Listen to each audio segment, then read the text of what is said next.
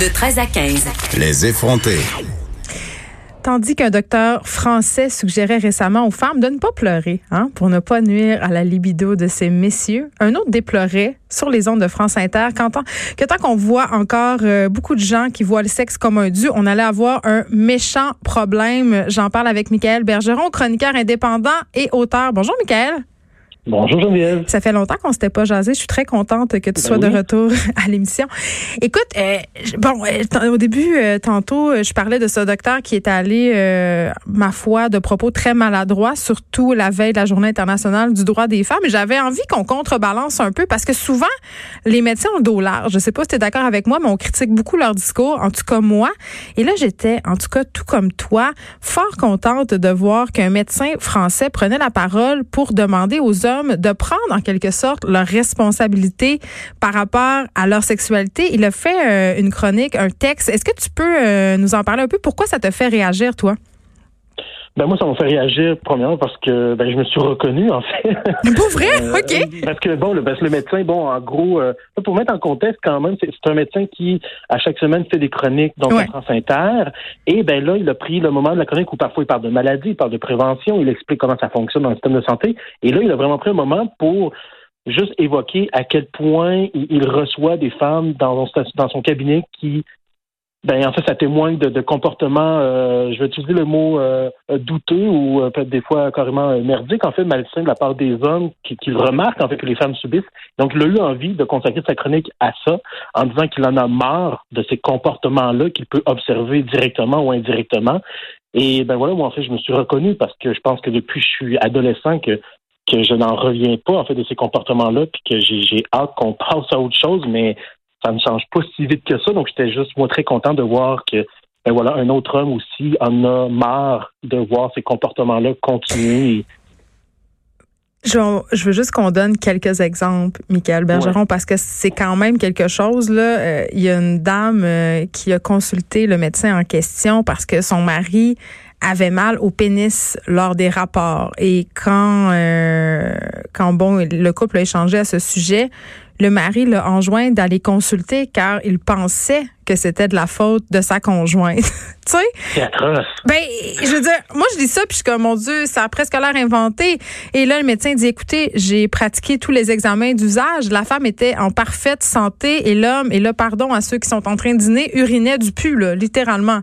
Donc, je trouve, en tout cas, je sais pas si tu vas être d'accord avec moi, mais je trouve qu'en matière de sexualité, souvent, la, femme euh, a le dos large, c'est-à-dire qu'on remet en quelque sorte la charge sexuelle ou la charge mentale de la sexualité sur le dos des femmes et on, c'est juste la contraception, c'est quand même un bon exemple. C'est la femme qui doit gérer tout ça, qui doit prendre des pilules, qui doit euh, se faire mettre un stérilet parce qu'il y a beaucoup d'hommes qui ne veulent pas non plus prendre en charge, par exemple, une vasectomie. Mhm. Ben, on voit, c'est que souvent, malheureusement, euh, c'est encore le plaisir de l'homme qui est souvent priorisé ou qui est comme mis en avant ou que c'est ça qui compte. Et ben, je pense que ça, ça amène ces comportements-là. Ça amène ces comportements comme si la femme était au service du plaisir de l'homme ou que si l'homme a du plaisir, ben, la femme devrait avoir du plaisir ou de toute façon, a-t-elle besoin d'avoir du plaisir? Il y en a qu'on dirait que on dit comme si c'était optionnel euh, dans certaines, euh, malheureusement, dans certaines situations, mais ça Mm. démontre aussi un manque d'éducation sexuelle flagrant. C'est quand même incroyable qu'on peut là, justement, ce que le médecin a partagé, c'est un manque d'éducation euh, assez hallucinant, ce qui fait que parfois, j'ai quand même l'impression que ça touche peut-être une génération plus vieille, mais Vraiment? mais ça, en même temps, je, ben, je sais pas, ça, je veux pas balayer vers là parce que je le vois encore malheureusement chez des personnes de mon âge et plus jeunes. Mais, mais non, c'est ça. Moi, je trouve que ça, ça démontre un très, très profond manque d'éducation sexuelle et comme par hasard, c'est quelque chose qu'on fait pas très bien en ce moment dans le réseau scolaire. Puis un des trucs euh, que le médecin soulignait aussi, c'était cette idée que le sexe, en quelque sorte, à l'intérieur euh, d'un couple, est vu comme une espèce de devoir. C'est-à-dire que pour les hommes, le sexe leur serait dû. Oui, ce qui est, qui est une très étrange idée. Mais Ben, c'est très présent. oui.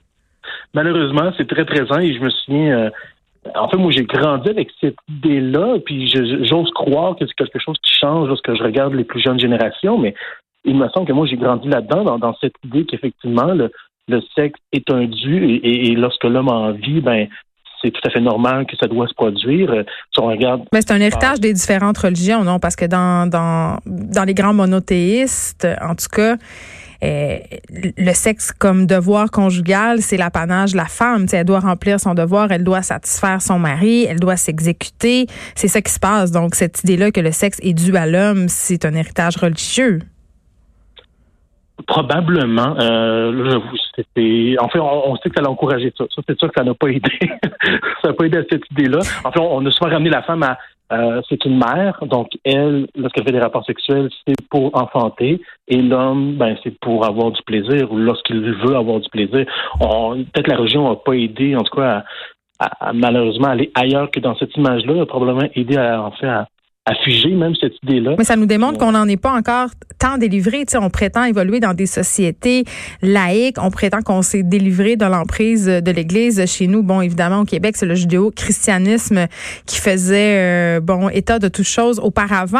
Mais c'est encore bien, bien imbriqué à l'intérieur de notre cerveau, cette idée, ce rapport euh, un peu inéquitable au niveau de la sexualité entre l'homme et la femme. Mais je suis contente, en tout cas, de voir qu'il y a certains hommes qui commencent à se lever puis à dire, ben, écoutez, peut-être qu'on pourrait commencer à remettre ça en question. Peut-être qu'on pourrait commencer à penser que le sexe nous euh, n'est pas nécessairement dû. Et le médecin concluait de façon fort, euh, en tout cas éclairante et vraiment euh, pour moi, en tout cas ça me réjouit de lire ça. Il, a dit un homme, ça s'empêche. Ça c'est une citation d'Albert Camus. Et lui a dit, eh bien ça s'éduque aussi.